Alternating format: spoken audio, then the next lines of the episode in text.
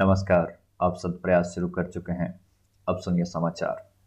देश में corona virus के मामले लगातार बढ़ रहे हैं। अभी तक संक्रमण के मामले दस हज़ार के पार पहुँच गए हैं।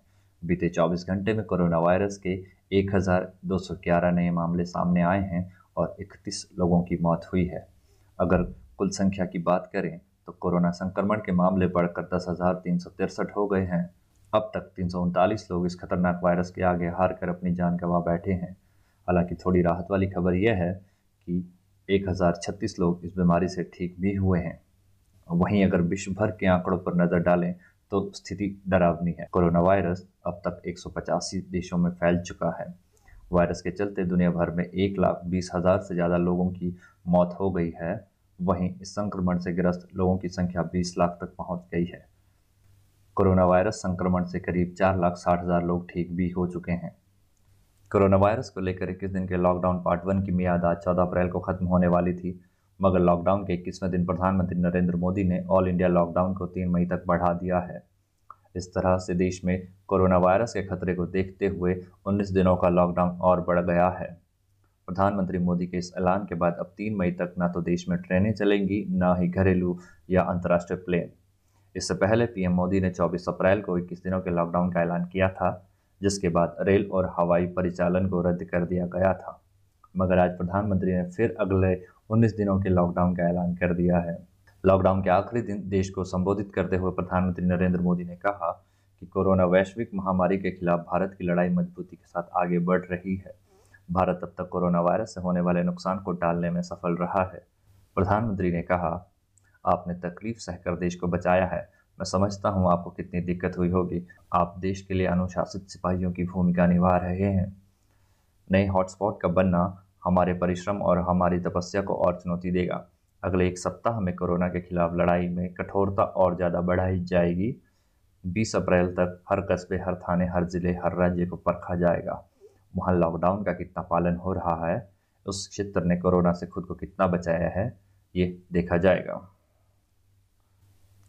देश में जारी कोरोना संकट के बीच कांग्रेस अध्यक्ष सोनिया गांधी ने भी आज देश के नाम एक संदेश दिया। कांग्रेस के आधिकारिक ट्विटर हैंडल के ज़रिए लोगों को संबोधित करते हुए सोनिया गांधी ने परीक्षा की इस घड़ी में देश के लोगों के धैर्य और संयम की सराहना की। उन्होंने अपने संदेश में कहा कि कोरोना संकट में डॉक्टरों सफ़ाई कर्मियों पुलिस सहित सरकारी अधिकारियों के डटे रहने से बड़ी देशभक्ति कोई नहीं है। सोनिया गांधी ने आगे कहा कि हम एकता, अनुशासन और आत्मबल के भाव से कोरोना को हरा देंगे।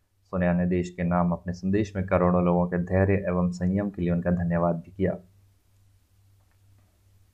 कोरोना वायरस के संक्रमण को फैलने से रोकने के लिए लगाए गए लॉकडाउन के बीच मुंबई के बांद्रा रेलवे स्टेशन पर मंगलवार को हज़ारों लोग जमा हो गए।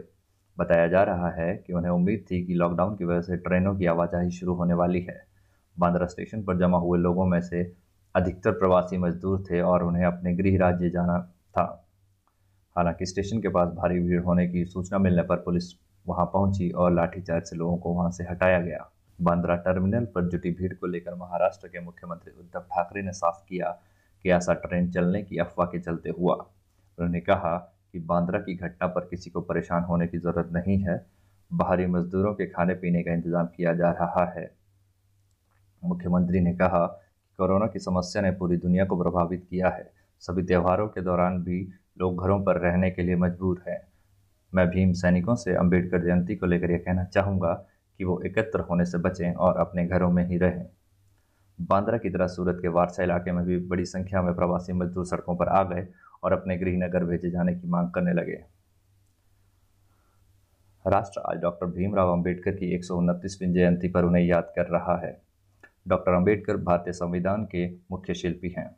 राष्ट्रपति, उपराष्ट्रपति और प्रधानमंत्री ने बाबा साहब भीमराव अंबेडकर को उनकी जयंती पर श्रद्धांजलि अर्पित की। बाबा साहेब अंबेडकर की एक जयंती के अवसर पर मध्य प्रदेश के इंदौर ज़िले के महू में उनकी जन्मस्थली में आज सन्नाटा छाया रहा। लॉकडाउन लागू होने के कारण कोई बड़ा कार्यक्रम आयोजित नहीं किया गया। डॉक्टर अंबेडकर का जन्म आज ही के दिन अठारह सौ इक्यानवे में महू के काली पलटन में हुआ था। डॉक्टर अंबेडकर को 1990 में मरणोपरांत देश का सर्वोच्च नागरिक सम्मान भारत रत्न से सम्मानित किया गया था। इसी के साथ आज के लिए बस इतना ही। आप घरों में रहिए, सुरक्षित रहिए और अस्तित्व के लिए संघर्ष जारी रखिए। धन्यवाद।